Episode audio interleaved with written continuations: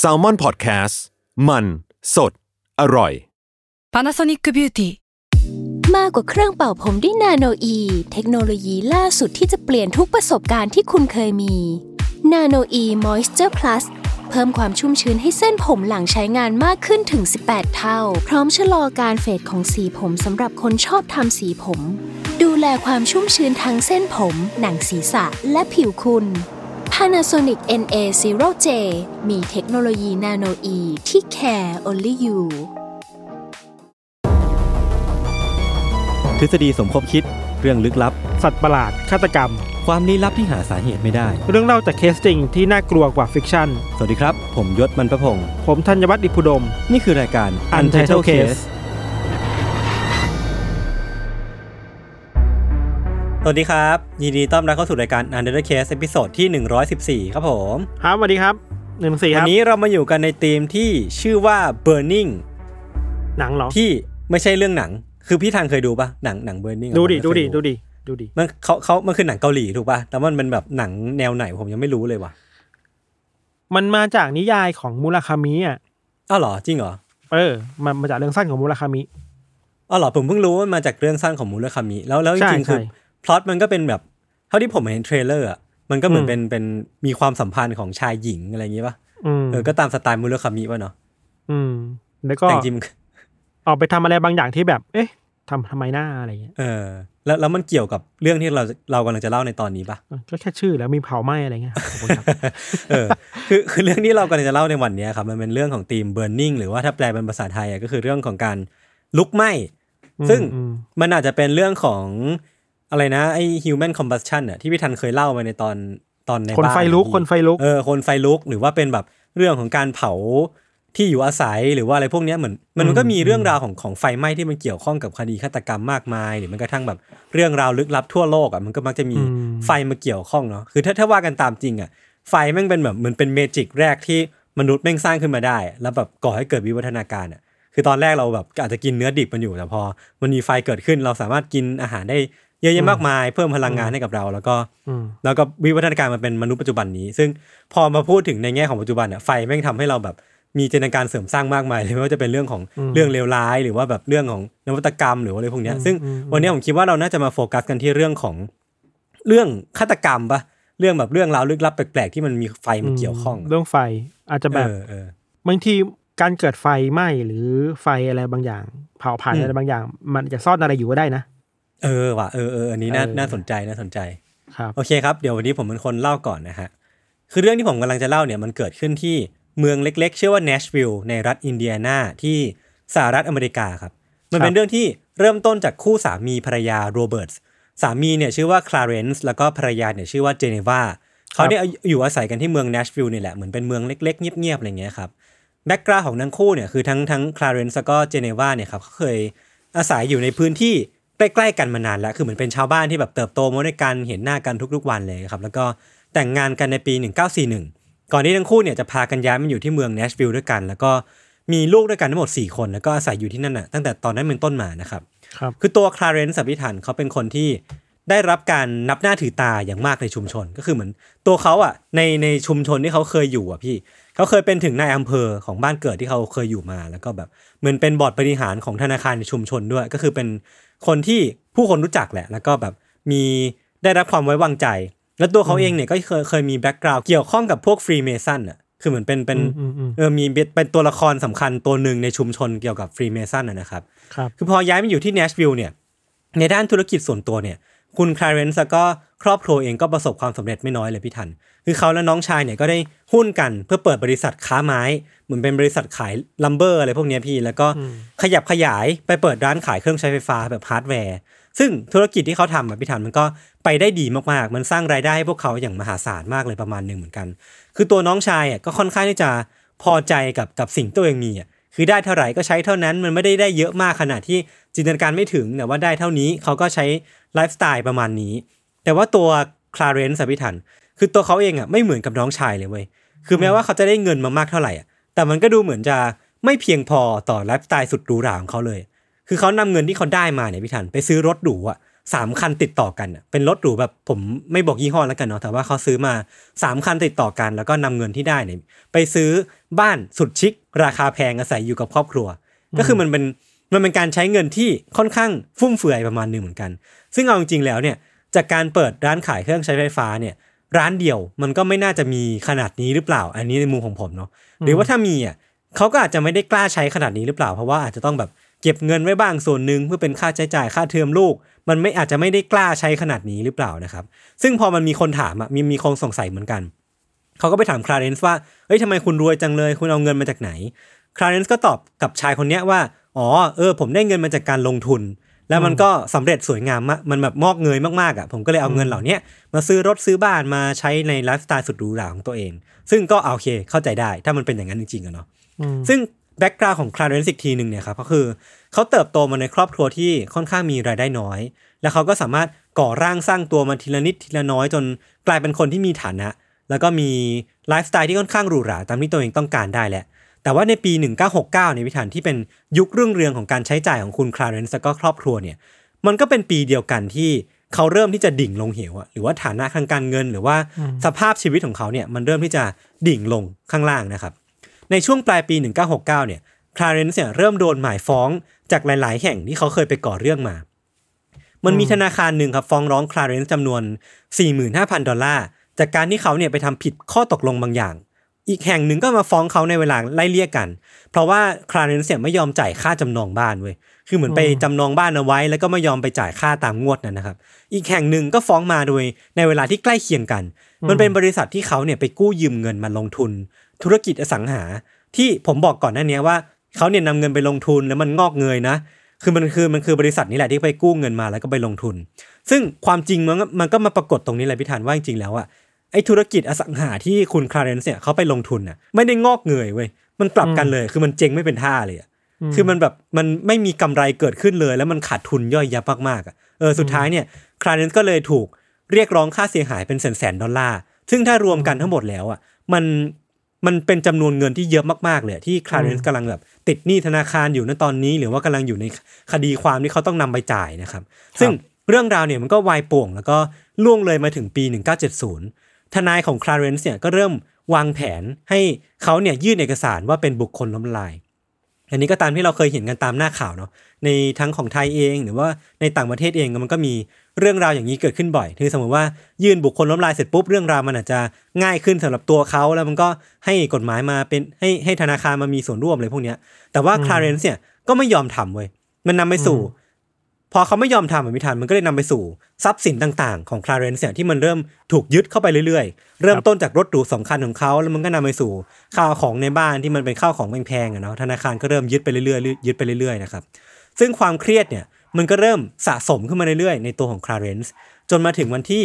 18 พฤศจิกายนปี 1970 ก็คือช่วงปลายปีที่มันทุกอย่างมันเริ่มย่ำแย่นะครับครับวันนั้นน่ะตอนบ่ายมันมีนายธนาคารคนหนึ่งขับรถมาหาที่บ้านของคลาเรนซ์ และเขาก็เห็นว่าเออที่บ้านของคลาเรนซ์ตอนเนี้ยมันมีรถของเขาเนี่ยจอดอยู่ แล้วก็เห็นว่าคลาเรนซ์เนี่ยอยู่ในบ้าน แต่ว่ามันมีสาเหตุบางอย่าง หรือว่าด้วยสาเหตุอะไรบางอย่างที่เขาเองก็ไม่รู้เหมือนกันน่ะทำให้คลาเรนซ์เนี่ยไม่ยอมมาเปิดประตู เออ คือแบบนายธนาคารคนนี้เคาะประตูเท่าไหร่หรือว่าเรียกคลาเรนซ์เท่าไหร่เนี่ยคลาเรนซ์ก็ไม่ยอมไม่ยอมมาเปิดประตูให้นายธนาคารคนนี้เข้าไปในบ้าน สาเหตุจริง ๆ ที่มันเปิดเผยหลังจากนั้นก็คือว่าคลาเรนซ์เนี่ยรู้ดีว่านายธนาคารคนนี้มาที่บ้านของเขาทำไม คือนายธนาคารเนี่ยมาต้องการที่จะเอาเรื่องเลยเว้ยจากการที่คลาเรนซ์เนี่ยไปปลอมแปลงลายเซ็นของน้องชายในในเอกสารทางธุรกิจบางอย่าง คือคลาเรนซ์เนี่ยรู้ว่าถ้าอนุญาตให้นายธนาคารคนเนี้ยเข้าไปในบ้านเนี่ยแม่งเรื่องใหญ่แน่นอน เขาก็เลยไม่ยอมให้เข้ามา เออ คือกลายเป็นว่าเรื่องราวตอนเนี้ยพี่ทันมันเริ่มแบบดิ่งลงเหวมากๆอะ จากคนที่เคยตกต่ำอะพี่ทันเรานึกภาพเนาะ คลาเรนซ์เคยแบบมีชีวิตที่ยากจนมาก่อน จนเขาถีบตัวเองมาจนร่ำรวย แล้วก็ตอนเนี้ยสิ่งต่างๆ เนี่ยมัน ฉุดรั้งเขาให้กลับลงไปที่เดิมอีกครั้งหนึ่งอะกลับให้เขาลงไปตกต่ำอีกครั้งหนึ่งเผลอๆอาจจะมากกว่าเดิมด้วยซ้ำเพราะว่ามันมีหนี้สินมากมายที่มันรายรายล้อมเขาอยู่ตอนเนี้ยนะครับครับซึ่งคลาเรนซ์เองเนี่ยเขาก็อาจจะเริ่มเหนื่อยล้ากับรถไฟเหาะคันนี้แล้วแล้วก็อยากที่จะเริ่มที่จะหาทางออกให้กับชีวิตของตัวเอง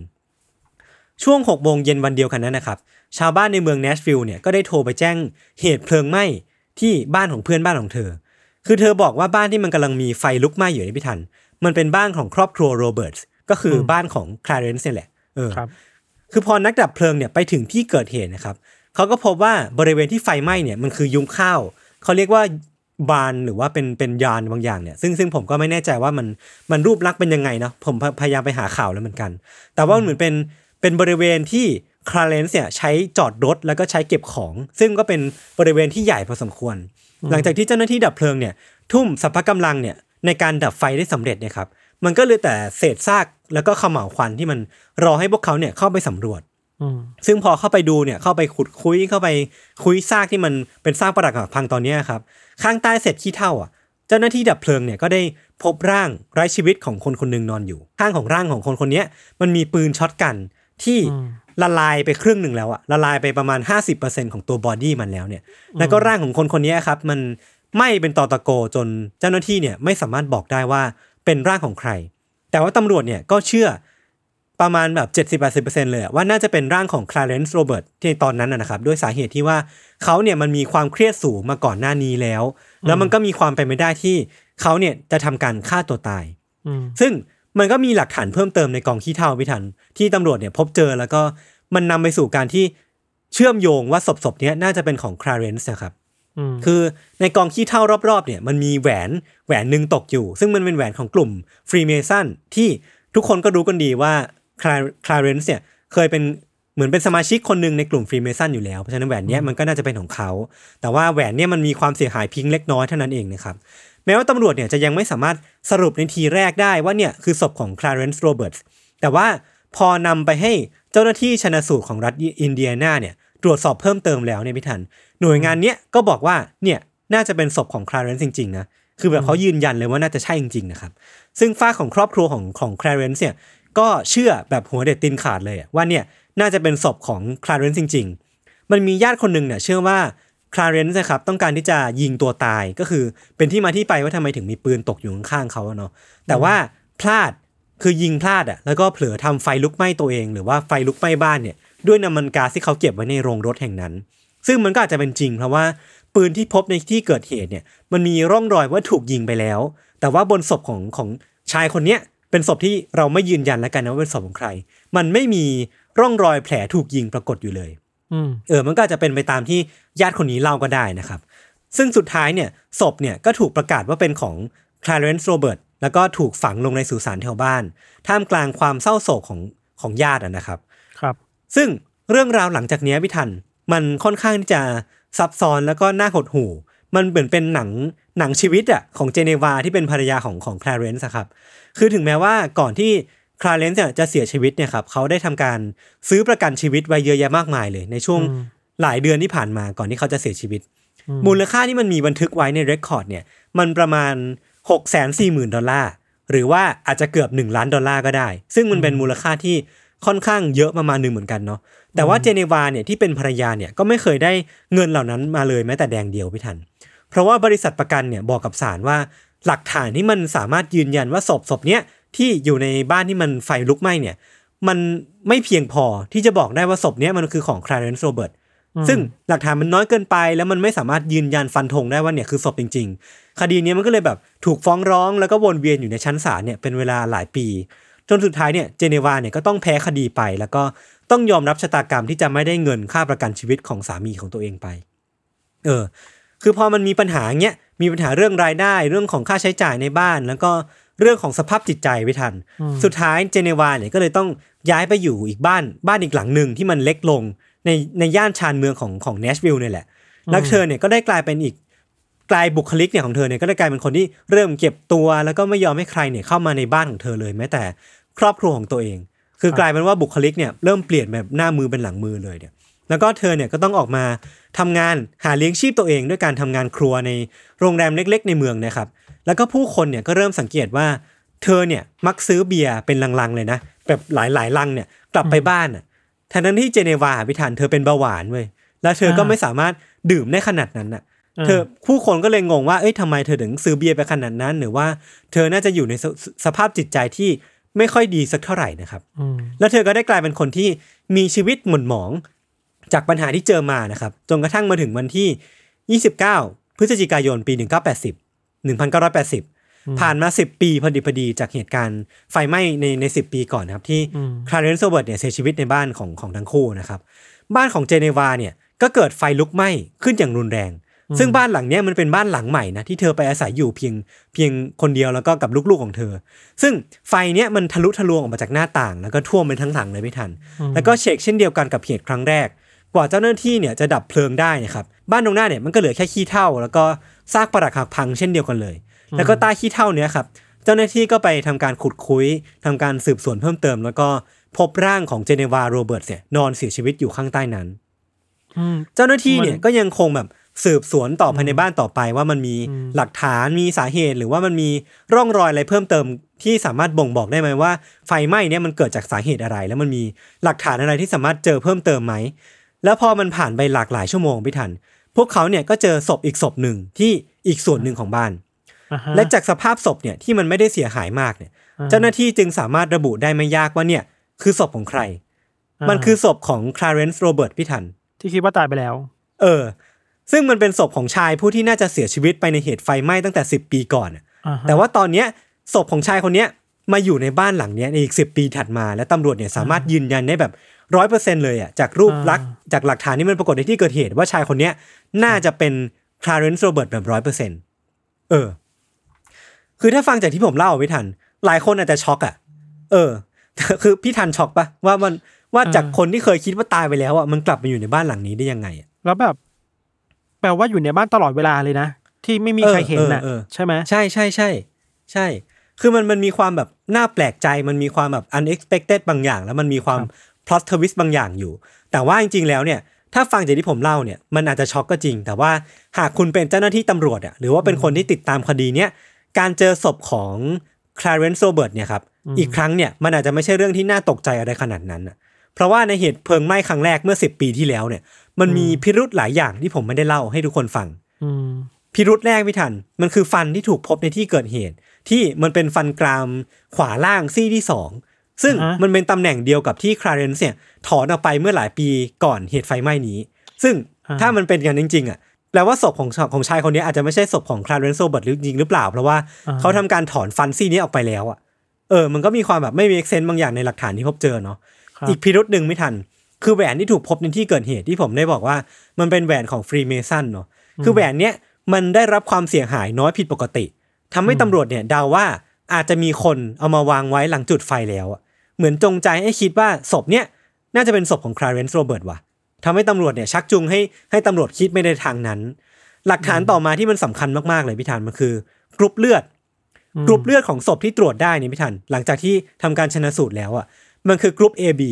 แต่จากประวัติของคลาเรนซ์เองที่เขาบันทึกไว้ตอนที่เขาไปเกณฑ์ทหารน่ะ มันคือกรุ๊ป B ว่ะไม่เหมือนกัน ไม่ใช่ใช่มันไม่ใช่ไม่คนเดียวกันเหมือนกันแน่ๆอ่าเออ แล้วแล้วคือหลักฐานทั้งหมดเนี้ยมันก็เลยแบบคัดง้างกันไปเรื่อยๆ แล้วมันที่มันพีคที่สุดอะครับ คือช่วง2วันก่อนหน้าที่จะเกิดเหตุเพลิงไหม้มันมีการรายงานว่าพบเห็น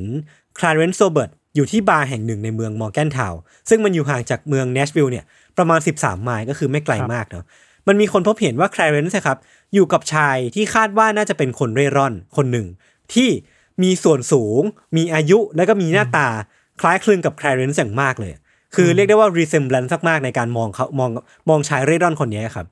ซึ่งหลังจากที่ทั้งคู่เนี่ยดื่มเสร็จแล้วก็ออกจากร้านไปพร้อมกันเนี่ย ชายพเนจรคนเนี้ยก็ล้มลงแบบเป็นลมไปอะ เพราะว่าดื่มหนักไปแล้วก็คลาเรนซ์เนี่ยก็บอกกับคนแถวนั้นว่า เอ้ยเดี๋ยวผมจะพาชายคนเนี้ยไปเข้าโรงพยาบาลเอง เพราะเพื่อไปดูว่าอาการของเขาเป็นยังไงบ้าง หรือว่ามันมี condition อะไรที่มันน่าห่วงหรือเปล่า แต่ว่าหลังจากนั้นนะพี่ธัน หลังจากที่ตำรวจเนี่ยได้ไปเช็คประวัติกับโรงพยาบาลโดยรอบประมาณ 300 ไมล์ประมาณรัศมี 300 ไมล์มันก็ไม่มี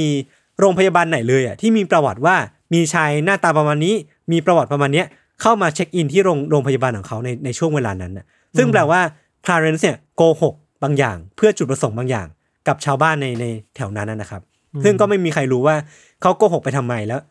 เขาเอาชายคนเนี้ยไปทำอะไรหรือเปล่า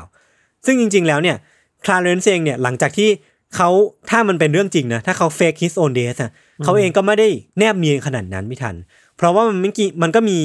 รายงานการพบเห็นน่ะที่มีชาวบ้านหรือว่ามีคนนู้นคนนี้อะพบเห็นว่า เขาเจอคลาเรนซ์โรเบิร์ตเนี่ยเดินไปเดินมาในเมือง หรือว่าเดินเดินอยู่ตามสถานที่ต่างๆเนี่ยอยู่เรื่อยๆเลย ในปี 1972 ทีหนึ่งมีคนรายงานว่าพบเห็นคนที่หน้าตาคล้ายคลึงกับคลาเรนซ์ให้กับตำรวจมา ปี 74 ก็ทีหนึ่งปี 75 ก็อีกทีหนึ่งคือแบบมันก็มีมีต่อนเนี่ยมีต่อนของข้อมูล ค่อยๆทยอยพุทอินพุตเข้ามาให้ตำรวจอยู่หรือว่าทางการอยู่เรื่อยๆนะครับแล้วก็เพราะสาเหตุที่ผมค่อยๆ ได้เล่าให้ทุกคนฟังไปเนี่ย มันก็เป็นสาเหตุหลักๆ ที่ทำให้ประกันชีวิตของคลาเรนซ์เนี่ยไม่ถูกอนุมัติให้เจเนวา และทำให้เจเนวาเนี่ยต้องย้ายไปอยู่ที่อีกบ้านหลังหนึ่งในที่สุดนะครับ ซึ่งพฤติกรรมแปลกๆของเจเนวาที่บ้านหลังใหม่เนี่ยมันก็อาจจะเข้าใจได้ง่ายขึ้น ถ้าสมมติว่ามันมีทฤษฎีที่ตั้งมาว่าคลาเรนซ์เนี่ยยังไม่ตาย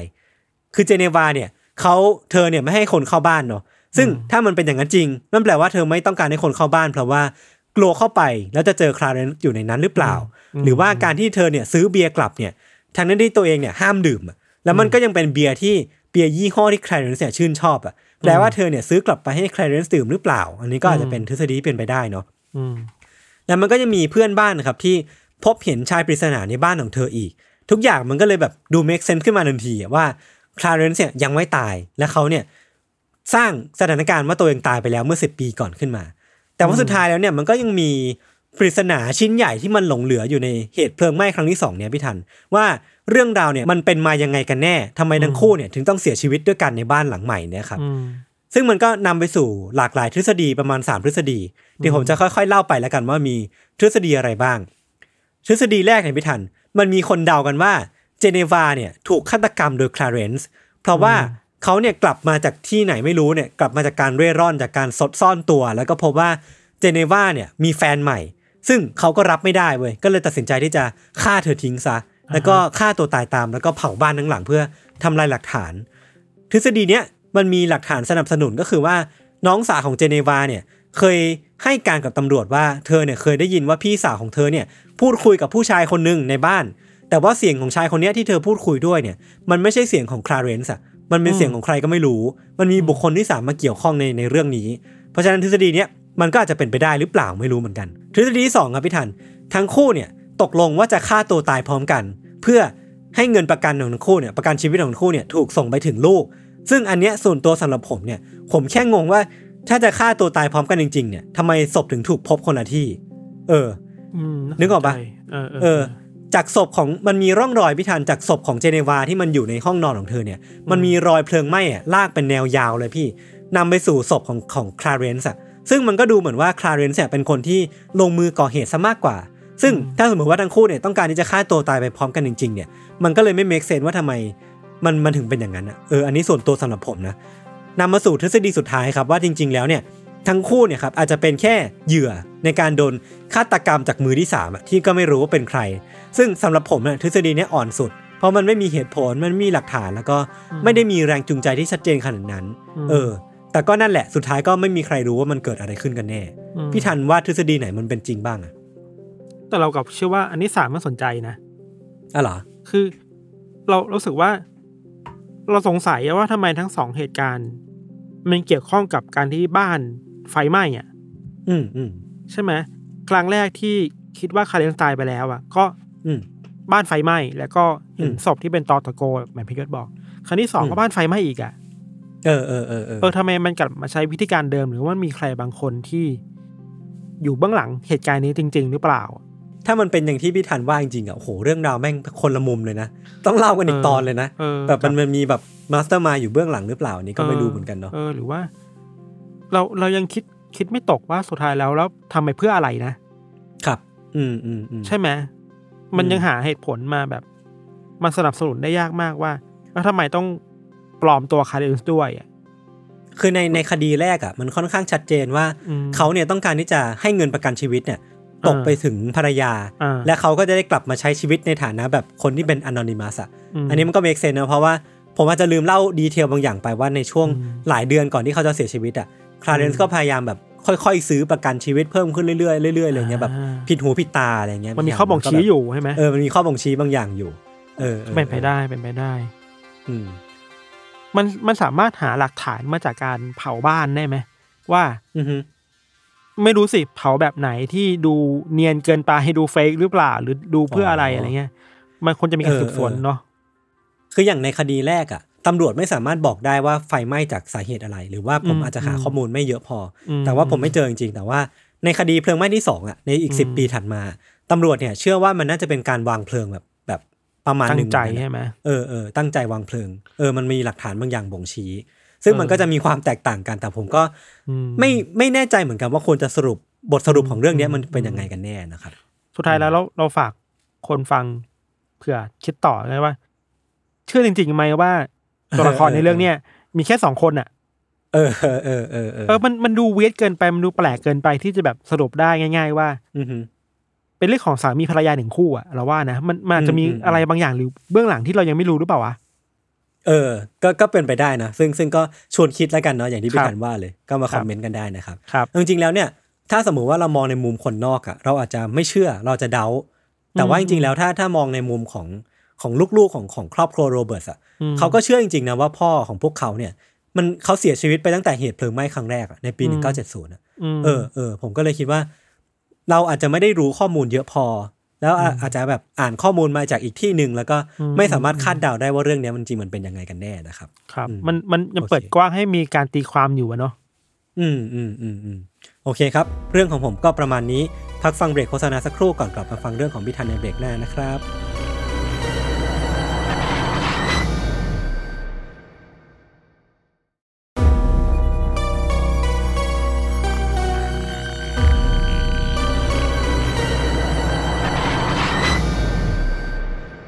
อเคกลับมาในเรื่องของเราครับ เรื่องของเราเนี่ยครับ เกิดในอเมริกาเหมือนกันครับยศ แล้วก็อืมอืมมีความมีความย้อนไปย้อนมาย้อนแย้ง เรียกว่าย้อนแย้งได้ไหม ก็ได้มั้ง อะ ลองฟังดูแล้วกัน มีความมี detail ที่แปลกประหลาดอยู่ประมาณหนึ่งเลยครับ ได้ครับ คือเรื่องนี้เกิดขึ้นในเมืองสต็อกตันรัฐแคลิฟอร์เนีย ในวันที่ 15 สิงหาคม ปี 1989 ครับครับ มีครอบครัวครอบครัวหนึ่งกำลังขับรถอยู่บนถนนชานเมือง ของเมืองสต็อกตันนี่แหละ เป็นถนนเรียบทางด่วนน่ะขับอยู่ดีๆอะรถของพวกเขาก็ฮีทขึ้นน่ะอืมยศขับรถยศน่าจะรู้ว่ามันคือฮีทที่แบบรถมันแฮงก์หรือว่าอะไรเอไม่อรู้กันเออนะเออนึกออกอยู่ดีมันก็ร้อนขึ้นมามาร้อนขึ้นมาจนมันขับต่อไปไม่ได้เนาะเพราะครับเครื่องยนต์มันร้อนด้วยรวมถึงว่า ในช่วงเวลานั้นเองครับ มันเป็นช่วงที่สภาพอากาศในอเมริกามันเข้าฤดูร้อนแล้วอะแล้วมันร้อนมากๆ อเมริกาเวลามันร้อนนี่มันคือฮีทเวฟอะมันร้อนมากอะนะอืมอืมคนขับรถที่เป็นสามีครับ ชื่อคุณโจเซฟวิลล่าครับ เขาก็ตัดสินใจเดินออกจากรถไปข้างทางเพื่อที่จะตามหาตู้โทรศัพท์สาธารณะอืมในยุคนั้นมันยังไม่มีโซเชียลมีเดียยังไม่ได้มีมือถือแบบแพร่หลายแบบยุคเราเนาะเขาก็เลยตั้งใจว่าโอเค เดินไปเรื่อยๆแล้วกันเผื่อมีตู้โทรศัพท์แล้วโทรขอความช่วยเหลือได้ อืมพอเดินสำรวจไปตามริมทางได้สักพักหนึ่งครับ คุณโจเซฟก็พบกับแจ็คเก็ตตัวหนึ่งอะถูกวางทิ้งไว้อยู่บนพื้นด้านล่าง ริมริมถนน ข้างๆพงหญ้าอืมพอสำรวจดูก็พบว่าใต้แจ็คเก็ตตัวนั้นน่ะ มันมีตลับเทปคาสเซ็ตอะอยู่หลายตลับเลย แล้วหลายๆเทปมันเป็นเทปเพลงเฮฟวี่เมทัลเนาะซึ่งก็ไม่ไม่ไม่ได้ผิดปกติอะไรเนาะแต่สิ่งที่มันทำให้คุณโจเซฟสนใจเป็นพิเศษอะเพราะว่า ในท่ามกลางกองเทปนั้นน่ะ มันมีวิดีโอเทปม้วนหนึ่งไว้ยกองอยู่ด้วย มันคือ VHS อะเนาะอ่าแล้วเข้าใจว่าในป้ายบนบนเทปอะไม่ได้แปะอะไรไว้ที่ชัดเจนอะคุณโจเซฟก็เลยประมาณว่าอยากจะรู้เรื่องแหละว่าเอ้ยนี่มันคือวิดีโออะไรอะอืมอืมอืมเขาเลยหยิบวิดีโอนั้นกลับมาที่บ้าน หยิบกลับมาด้วย พอกลับมาที่บ้านแล้วเปิดดูพร้อมกันกับครอบครัวครับ ก็พบว่า เออมันมีเนื้อหาอยู่ในนั้นนะไม่ไม่ได้ไม่ได้เป็นเทปเปล่าครับอืมแล้วมันเป็นวิดีโอที่กำลังถ่ายทำอยู่ในสถานที่มืดๆแห่งหนึ่ง ดูยากมากว่าเป็นที่ไหนนะ โดยทุกอย่างรายล้อมคนถ่ายวิดีโอเนี่ย มันมันมืดมนอะ มันอยู่ในช่วงกลางคืนน่ะอืมอืมถึงแม้ความมืดมนจะเป็นส่วนใหญ่อะแต่ว่าสิ่งที่อยู่ตรงกลางกล้องอะตรงกลางเทปนั้นน่ะ มันคือบ้านหลังหนึ่งเว้ยที่กำลังไฟไหม้อย่างรุนแรงอะยศ โอ้โหเออเออดูจากเขาโครงบ้านหลังเนี้ยน่าจะเป็นบ้านแบบมีหนึ่งชั้น ไม่เกินสองชั้น แล้วมีระเบียงที่ดูเป็นครอบครัวที่เป็นครอบครัวที่มีรายได้อะอืมบ้านสวยอะเออบรรยากาศในเทปวิดีโอเนี้ครับมันค่อนข้างระทึกขวัญมากมากๆเลยนะครับ เพราะว่านอกจากเสียงของไฟที่มันกำลังไหม้บ้านไหม้ไม้แบบสดๆนะยศอือหือมันมีเสียงของคนถ่ายวิดีโอด้วยอะอืม ซึ่งคนถ่ายเองก็น่าจะยืนอยู่ห่างจากจุดที่ไฟไหม้บ้านไม่ไกลมากๆอะอือหือที่สำคัญมากๆคือว่า ในระหว่างที่วิดีโอนี้มันเล่นไปครับ มันก็มีเสียงของคนถ่ายวิดีโอพูดแทรกขึ้นมาเรื่อยอืมๆพูดบรรยายเหตุการณ์ที่เกิดขึ้นมาตลอดอะเป็นเสียงของผู้ชายคนหนึ่งเนาะน้ำเสียงเขาอะมีความกระซิบกระซาก น้ำเสียงไม่ได้ตื่นตกใจกับเหตุการณ์ตรงหน้า แต่ในทางตรงกันข้ามอะเจ้าของเสียงนี้กลับ ยินดีอะดีใจที่ไฟมันกำลังไหม้บ้านหลังนี้อยู่ด้วยซ้ำไปอะทำไมอะ คือคือคนในวิดีโอพูดประมาณว่า อันนี้เราถอดถอดคำพูดมาเลยนะครับ ดูสิ แกเห็นแล้วใช่ไหมว่าฉันทำอะไรได้บ้างอะโอ้โหย้ำย้ำอยู่แบบนี้ว่าแกเห็นมันแล้วใช่ไหมแกเห็นมันแล้วใช่ไหมฉันทำอะไรได้บ้างอะอืมบางครั้งพูดจบก็เว้นวรรคด้วยเสียงหัวเราะสะใจ แล้วพูดต่อว่าเห็นไฟนี้ไหมเห็นไฟไหมอืม ไฟนี้มันคืออาณาจักรของฉันนะ นี่คือนรกของฉันน่ะอืมอืมสิ่งที่ดูลึกลับต่อมาคือว่าเขายังพูดถึงผู้ชายคนหนึ่งเว้ยชื่อว่าโอมา โอมานี่เป็นใครไม่รู้อะ คืออยู่ดีก็พูดออกมา พูดประมาณว่า พูดไปหัวเราะไปนะว่า โอมาดูนี่สิ นี่คือสิ่งที่ฉันทำได้นะ นี่คือสิ่งที่ฉันทำในระหว่างที่แกไม่อยู่อะ สลับไปก็พูดว่า สุภาพสตรีและสุภาพบุรุษ พวกคุณเห็นหรือยังว่านี่คือสิ่งที่ฉันทำได้ โอมาเห็นหรือยังว่านี่สิ่งนี้ทำฉันทำได้อะหลอนว่ะพูดไปสักพักหนึ่งครับ ในวิดีโอมันจะมีเสียงของไซเรนรถตำรวจอะรถดับเพลิงอืมที่กำลังเข้ามาในเหตุการณ์คือมันสดสดๆมากๆอะพอเห็นรถดับเพลิงแล้วมีเสียงไซเรนเข้ามาครับชายคนนี้ก็พูดขึ้นต่อมาว่าเฮ้ยดูพนักงานดับเพลิงเหล่านี้สิพวกเขากำลังจะมาดับไฟให้ได้นะ ก่อนที่จะบอกด้วยว่า ทุกคนโปรดจดจำฉันเอาไว้ ลาตรีสวัสดิ์เลดี้แอนเจ t l e m แมนแล้วก็ตัดภาพจบไปเว้ยอืมคือวิดีโอเนี้ยครับ มันมีความกระอักกระอ่วนอยู่ในหลาย ๆ จุดอะอย่างที่เราเล่ามา ทั้งน้ำเสียงทั้งคำพูด แล้วก็จุดที่คนถ่ายวิดีโอยืนอยู่อะซึ่งอืมอยู่ไม่ห่างจากบ้านเลยอะทุกอย่างมันคือองค์ประกอบที่ชี้ชัดได้ว่าคนถ่ายวิดีโอน่าจะเป็นคนวางเพลิงอะเออเออแล้วกำลังหรือไม่สะก็มีส่วนเกี่ยวข้อง ใช่แล้วกำลังสะใจกับผลงานที่ตัวเองเพิ่งทำลงไปอะอืม ที่น่าแปลกที่สุดคือการเมนชั่นถึงคนที่ชื่อโอมาครับซึ่งโอมาคือใครอะเออ นั่นดิทุกอย่างมันน่ากลัวจริง ๆ อะ ที่เราเราพูดเองไม่เห็นภาพอะ จริง ๆ อะ เรามีคลิปเสียงนะ อืมอืมอืมโอเค เดี๋ยวลองเปิดฟังดูแล้วกันครับว่ามันจะเป็นยังไง Look at the fire. This is my domain. My hell. You see what I could do, ladies and gentlemen? Look at the flames. Listen to the coyotes yell. Go down. But remember me. หลอนว่ะนี่ประมาณนี้เออคือ พูดไปหัวเราะไปอะ เออเออเออแล้วช่วงต้นที่คลิปเราเปิดให้ฟังครับ เขาพูดว่า this is the fire that I will destroy and burn your soul up อะอืมแปลคือนี่คือเพลิงที่ที่จะทำลายเผาผลาญวิญญาณของแกนะ อืม แล้วพูดต่อถึงคำว่า Asian Spirit of Evil อะวิญญาณปีศาจจากอดีตกาลอะอืมคือแบบ เฮ้ย นี่คือ นี่คือลัทธิอะไรหรือเปล่า หรือนี่คือทำไปเพื่ออะไรอะหรือว่าอือฮึเขาพูดถึงวิญญาณใครวิญญาณโอมาเหรอ หรือวิญญาณวิญญาณปีศาจอะไรหรือเปล่าอะ ครับคือมัน disturb มันมันฟังแล้วมันดูปั่นป่วนจิตใจเนาะอืมทันทีที่คุณโจเซฟดูวิดีโอนี้จบนะครับ เขาก็ตัดสินใจว่าอะอันนี้มันไม่ใช่เรื่องธรรมดาแล้วมันคืออาชญากรรมแหละ แล้ว มันน่าจะคือการวางเพลิงที่ผิดกฎหมายนะเผาบ้านคนนะเนาะเขาเลยเอาเทปเนี่ยครับ ไปให้ตำรวจดูต่อ เพื่อดำเนินการต่อไป ตัดภาพไม่ตำรวจนะพอเจ้าหน้าที่เขา ได้รับเลือกมาแล้วเนี่ยก็มอบหมายให้คนคนหนึ่งเป็นคนดูแลคดีนี้ ชื่อว่าแฟรงค์เคอร์รี่คุณแฟรงค์เนี่ยครับ เป็นเจ้าหน้าที่ที่ดูแล้วแล้วรู้สึกว่า เขาทำงานมาหลายปีอะแต่ว่าไม่เคยเห็นอะไรที่มันน่าขนลุก ได้ขนาดนี้มาก่อนเลยอะอืมมันคือคนที่ก่อเหตุ วางเพลิงแล้ว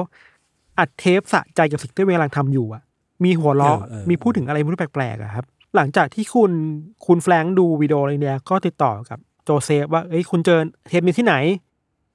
โจเซฟก็ขับรถพาตำรวจไปที่นั่นอีกอีกทีหนึ่งเชื่อไหมว่าพอกลับไปที่นั่นน่ะไอ้แจ็คเก็ตตัวเดิมอะทั้งเทปเพลงเหมือนเดิมอะมันยังอยู่ที่เดิมเหมือนเหมือนเหมือนเดิมเลยเว้ยอืมก็คือไม่มีใครไปยุ่งกับมันเลยเออไม่มีใครไปยุ่งมันเลยเออพอตรวจสอบพื้นที่เพิ่มเติมก็พบว่าจุดใกล้ๆกันนั้นนะครับเขาเจอหัวกะโหลกปลอมๆอะหัวกะโหลกเซรามิกอะอืม เล็กๆ อันหนึงถูกทิ้งไว้แถวนั้นด้วย คู่กับกะโหลกมันคือ แท่งไม้อะไรบางอย่างที่น่าจะเกี่ยวกับพิธีกรรมบูชาซาตานอะอืมอันนี้คือจุดเกิดเหตุไม่ใช่ดิอันนี้คือจุดที่ไปคบวิดีโอเนาะอืมกลับมาที่ตัวเนื้อหาในวิดีโอที่ตำรวจกำลังตรวจสอบอยู่ครับ สิ่งที่เจ้าหน้าที่ทำต่อไปคือพยายามหาให้ได้ว่า ไอ้คนถ่ายวิดีโอเนี่ยคือใคร อืม คุณแฟรงก์ก็เลยไปดูต่อ คุณแฟรงก์ทีมงานเนี่ยเขาบอกว่า เขาใช้เวลาดูวิดีโอเนี้ประมาณหนึ่งร้อยรอบอะอืมวิเคราะห์อย่างจริงจังเลยว่า เทปนี้มันเกิดขึ้นที่ไหน ใครเป็นคนถ่าย คนถ่ายนั่นจะเป็นยังไง รวมถึงถอดเทปทุกคำพูดที่เกิดในคลิปอะออกมาด้วยอะอืมโดยเฉพาะท่อนที่ชายคนเนี้ยพูดถึงโอมาตำรวจก็ปวดหัวว่าโอมานี่มันคือใครวะ อืม นั่นดิ ผมยังสงสัยอยู่เลยว่ามันคือใครกันแน่เออซึ่งคุณแฟรงก์ก็ เขาบอกว่ามันมีความเป็นไปได้เยอะมากๆเลยนะ เช่น หรือว่าเหตุการณ์นี้มันมาจากเจ้าของบ้านหลังเนี่ยที่ถูกไฟไหม้เนี่ยจะชื่อโอมาอืมแล้วคนร้ายที่วางเพลิงน่ะอาจจะแค้นอะไรบางอย่างโอมาเลยมาเผาบ้านหรือเปล่า อืมอืมแต่ว่าพอตำรวจไปเช็คชื่อ เจ้าของบ้านในในรัฐนี้แล้วที่ชื่อโอมา ไม่มีใครชื่อนี้เลยเว้ยอืมหรือในอีกทางหนึ่งมันจะเป็นไปได้ไหมว่า โอมาอาจจะเป็นหัวหน้างานรับเหมาก่อสร้าง ที่จ้างชายคนนี้มาก่อสร้างบ้านหลังนี้แหละ แต่อาจจะทะเลาะกันก็เลยล้างแค้นด้วยการเผาบ้าน เพื่อล้างแค้นโอมาอีกทีหนึ่งอืมแต่มันมีความคิดมันมันมีความเป็นไปได้หลายอย่าง บางบางคนวิเคราะห์ไปได้ว่า หรือโอมาที่เขาพูดอะ มันคือชื่อของปีศาจวะโอ้โหอันนี้คือไปไกลประมาณหนึ่งนะเออ ก็ก็เป็นไปได้คือเท่าที่ผมฟังจากที่พี่ทันเล่าที่เขาพูดให้ฟังอะ คือผมแปลว่าผมผมรู้สึกว่าคำว่าโอมาหรือว่าชื่อโอมา มันไม่ได้บ่งชี้ว่าเป็นเจ้าของบ้านเว้ยอืมคือเขาแค่ต้องการอืมพิสูจบางอย่างให้โอมาเห็นอืมโอมาอาจจะเป็น ผมตอนแรกผมเดาว่าโอมาอาจจะเป็นแบบหัวหน้าแก๊งเขาหรือเปล่าอืมหรือว่าเป็นแบบเป็นปีศาจแต่พี่พี่ทันว่าเมื่อกี้ก็ได้อืมคือมันอืมเปิดกว้างมากๆเลมันยไปกว้างมากเว้ย นอกจากนี้ครับสิ่งที่ชายคนที่ถ่ายวีดีโอเนี่ยหมกมุ่นเป็นพิเศษอะ มันคือเสียงโฮเราะอะ อืมอืมอืมเสียงหัวเราะต่อสิ่งที่เกิดขึ้นน่ะ ความสะใจอะทำให้เจ้าหน้าที่สันนิษฐานได้ว่า หรือว่าคนคนนี้อาจจะมีปัญหาอะไรบางอย่างด้านจิตใจนะอืมมีปัญหาด้านสุขภาพจิตอะ เพราะว่าคนธรรมดาคงแบบไม่หัวเราะเยาะเย้ยหรือว่า ไม่ได้ทำอะไรแบบนี้อะครับ มันก็เป็นอีกทฤษฎีหนึ่งที่ตำตำรวจมีในตอนนั้น ครับ ทางตำรวจมองด้วยนะครับว่า เฮ้ย คุณทำสิ่งแบบนี้ขึ้นมาได้ แปลว่า นี่อาจจะไม่ใช่การก่อเหตุครั้งแรกอะ่ะ อืม เพราะว่าถ้าย้อนกลับไปหนึ่งถึงสองสองปีก่อนหน้านี้ครับ มันเคยมีคดีวางเพลิงในเมืองแถบๆเนี้ยเกิดขึ้นต่อเนื่องสามสี่เคส แล้วตำรวจไม่สามารถตามหาคนร้ายได้เหมือนกันอืมแต่คนร้ายไม่ทิ้งหลักฐานไม่มีพยานอะไรเลย จับไม่ได้มานานแล้ว ซึ่งมันเป็นไม่ได้ว่านี่อาจจะเป็นคนคนเดียวกันแหละ ที่เคยก่อเหตุเมื่อเมื่อ ปีสองปีก่อนครับ ประเด็นต่อมาคือ แล้ว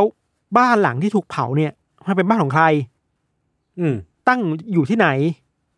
และคำถามหนึ่งที่หลายหลายๆคนจะลืมไปแล้วคือเฮ้ยแล้วตกลงเหตุการณ์เนี้ยมันเกิดขึ้นเมื่อไหร่วะ เออ ใช่ นั่นดิ มันใช่เกิดปีนี้ไหมหรือปีก่อนหน้านี้มันเกิดตอนไหนครับ เจ้าหน้าที่ตำรวจรวมถึงพนักงานต่างๆพนักงานสอบสวนเนี่ยพยายามพยายามไปหาข้อมูลเพิ่มเติมว่า ทั้งหมดเนี่ยมันมีคำตอบบ้างหรือเปล่า อะ อืม ตำรวจไปสอบถามพนักงานดับเพลิงก็แล้ว องค์กรต่างๆ ก็แล้วในในท้องถิ่นเนี่ยเขาหาความเชื่อมโยงเกี่ยวกับวิดีโอนี้ไม่ได้เลยอะ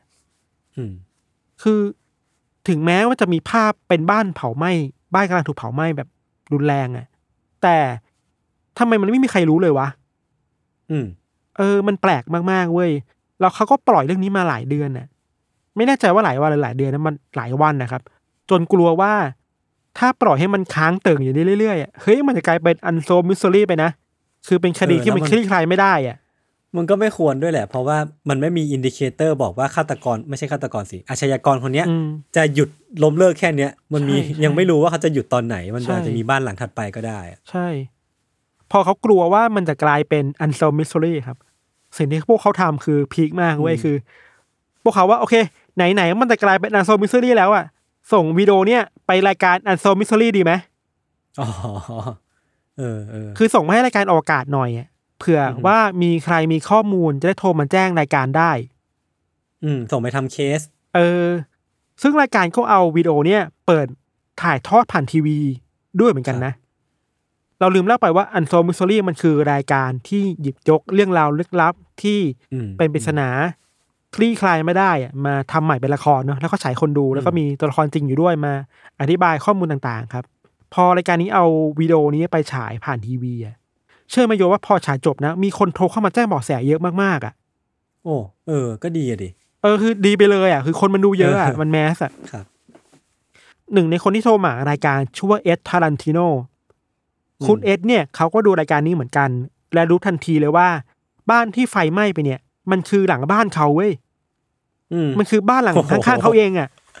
เดี๋ยวแล้วพอดีอะไรขนาดนั้นคุณทารันติโนคือ หาไม่ตั้งหาไม่เจอแต่เจอแล้วคือคือเจอเลยอะ เออจริงจริงมันง่ายอยู่ดีง่ายเฉยเลยครับอือฮึคุณเอ็ดก็เลยติดต่อไปทางรายการ แล้วก็รายการก็ส่งต่อให้ตำรวจนะมาให้ข้อมูลเพิ่มเติมอะไรครับ ได้ข้อมูลว่าบ้านหลังเนี้ยที่ไฟไหม้อะมันอยู่ที่เมือง Redwood ในรัฐแคลิฟอร์เนียเหมือนกัน อยู่อยู่ใกล้ๆกับสต็อกตัน สาเหตุของไฟไหม้ครั้งนี้ครับ ยังไม่รู้มากเนาะแต่รู้ว่ามันเกิดในช่วงที่กำลังก่อสร้างบ้านหลังนี้ขึ้นมา ไม่ได้ว่าแบบบ้านนี้มีคนอยู่อยู่แล้ว มันกำลังปรับปรุงแต่งเติมบ้านอยู่อะแล้วเหตุการณ์เนี้ยมันเกิดขึ้นในช่วงเดือนสิงหาคมปีหนึ่งเก้าแปดแปดอืมคือหนึ่งปีก่อนที่จะมีคนไปพบเทปนี้ที่ริมถนนน่ะอือฮึซึ่งอย่างโชคดีอยู่บ้างคือมันเหตุเป็นเหตุการณ์ที่ไม่ได้ผ่านไปแล้วนานมากผ่านไปแค่ปีเดียวครับ พอได้ข้อมูลนี้ปุ๊บตำรวจเลยไปคุยกับพนักงานดับเพลิงว่าเฮ้ยพวกคุณจำเหตุการณ์นี้ได้ไหมในเมืองนี้บ้านหลังนี้ เหตุการณ์เป็นแบบนี้นะทีเนี้ยพนักงานดับเพลิงอ๋อจำได้แล้ว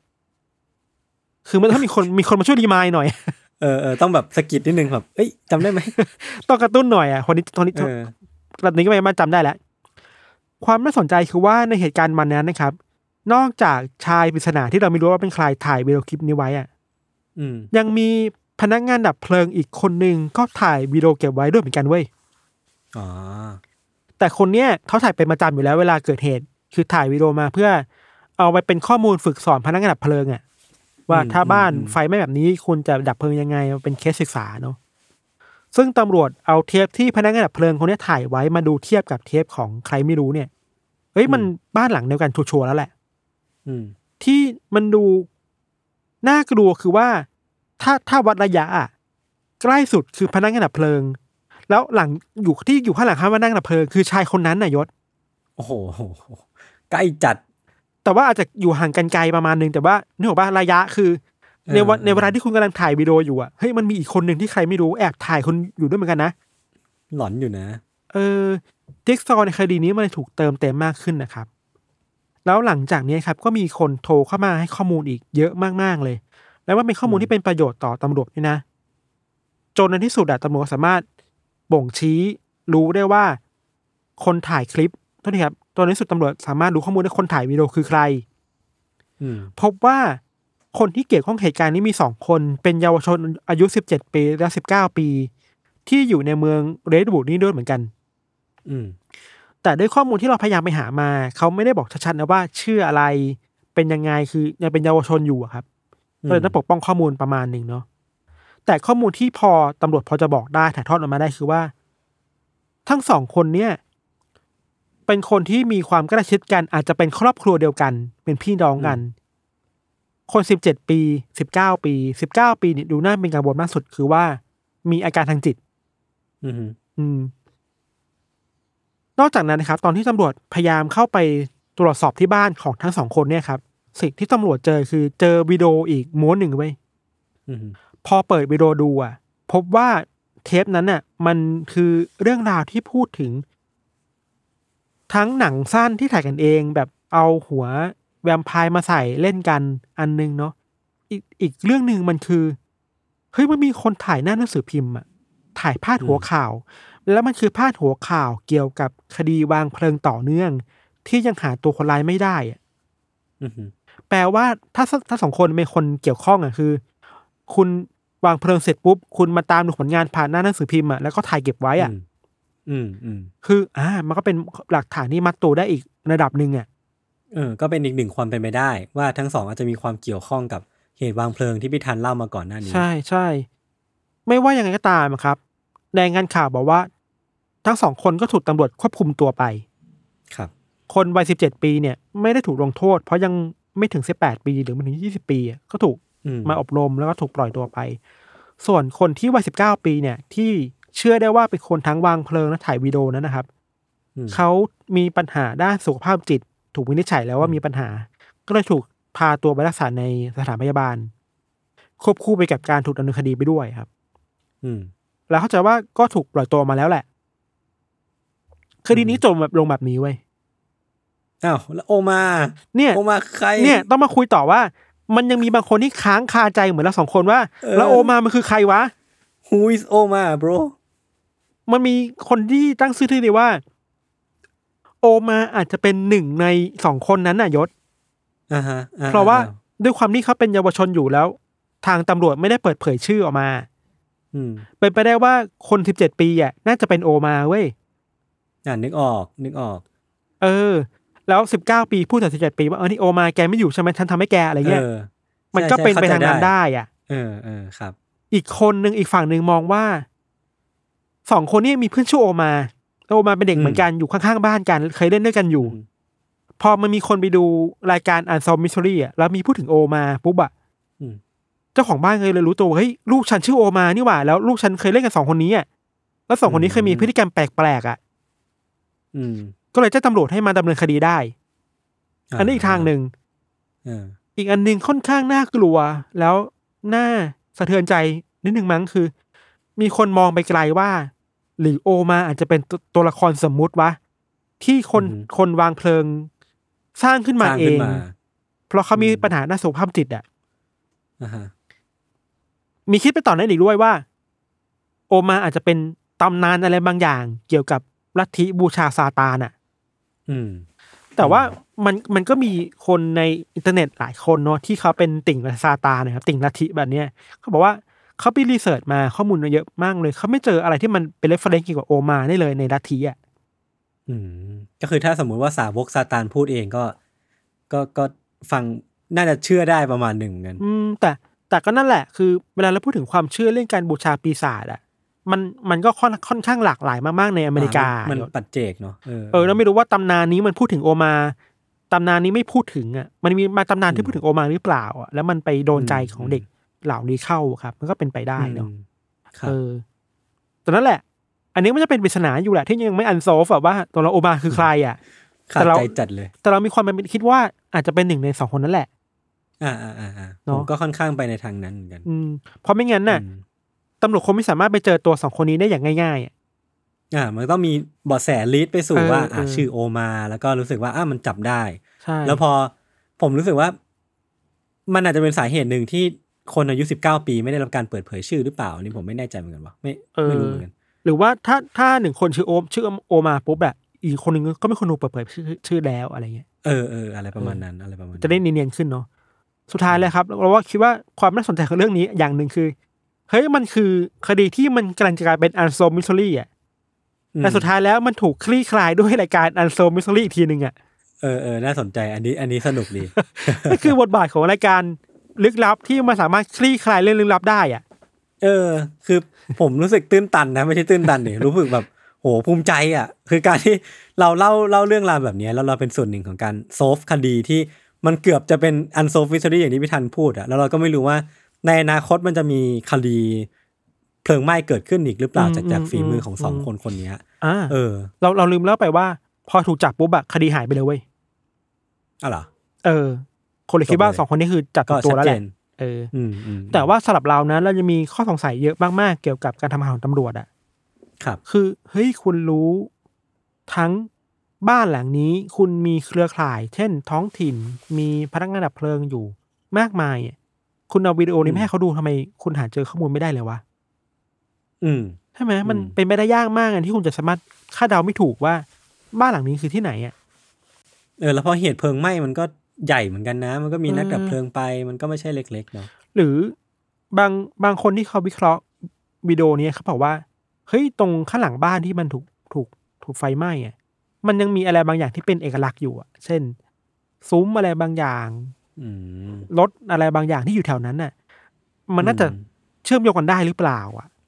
หหรืรืออมันแม้ก็ไม่ได้โนครูขนาดนั้นเออใช่ไหมันมันไม่ได้มืดแปดได้ขนาดนั้นทำไมตำรวจไม่สามารถเจาะจงได้อะ อืมอืมเออ เราคิดว่าเออว่ะก็จริงว่ะ หรือว่าเทคโนโลยีมันไปไม่ถึงวะแต่ก็ไม่น่าใช่อะตำรวจก็ทำงานเก่งเอนะอเออ เออ หรือไม่ก็อันจริงก็พูดได้ไหมว่าว่าการส่งไปให้ unsolved mystery อะมันคือหนึ่งในวิธีการทำงานของเขาอะก็เป็นไปได้มึงทำงานกับเพราะเขาต้องสื่การนะ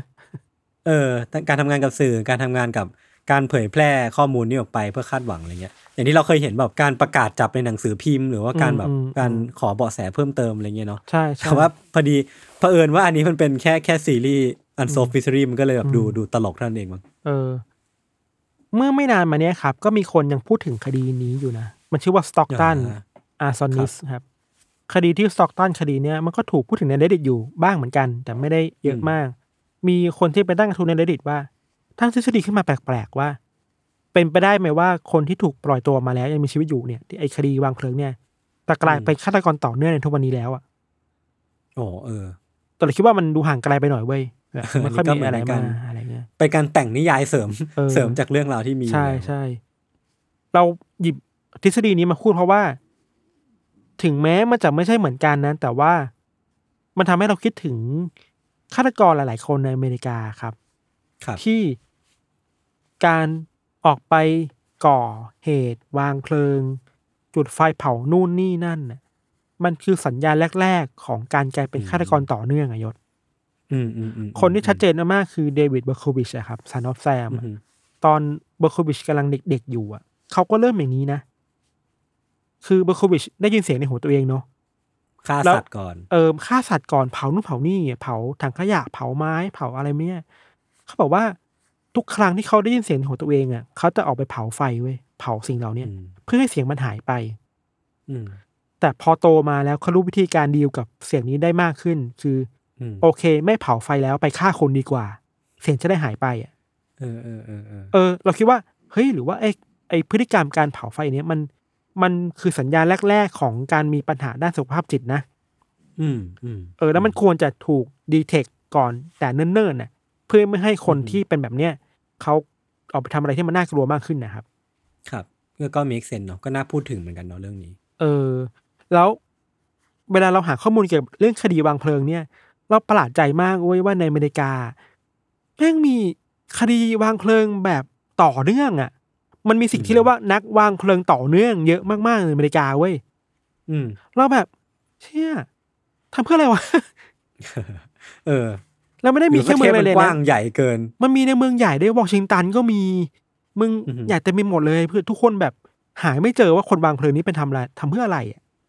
อืม เออ มันก็เป็นการก่ออาชญากรรมที่แปลกๆดีอะอือหือ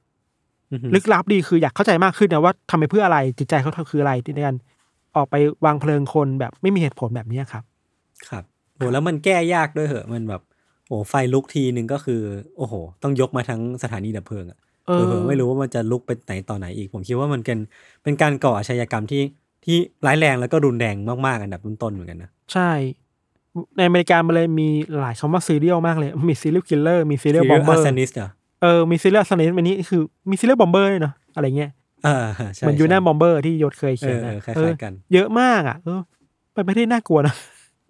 น่ากลัว เออเออครับประมาณนี้ครับ โอเคครับ ก็น่าจะเห็นภาพของการเบิร์นนิ่งการลุกไหม้ของไฟได้ในหลากหลายแง่มุมนะครับครับโอเคครับ ติดตามรายการของเราทั้งสองคนได้ทุกช่องทางของ Summer Podcast เช่นเคยนะครับ วันนี้พวกผมสองคนลาไปก่อน สวัสดีครับ สวัสดีครับ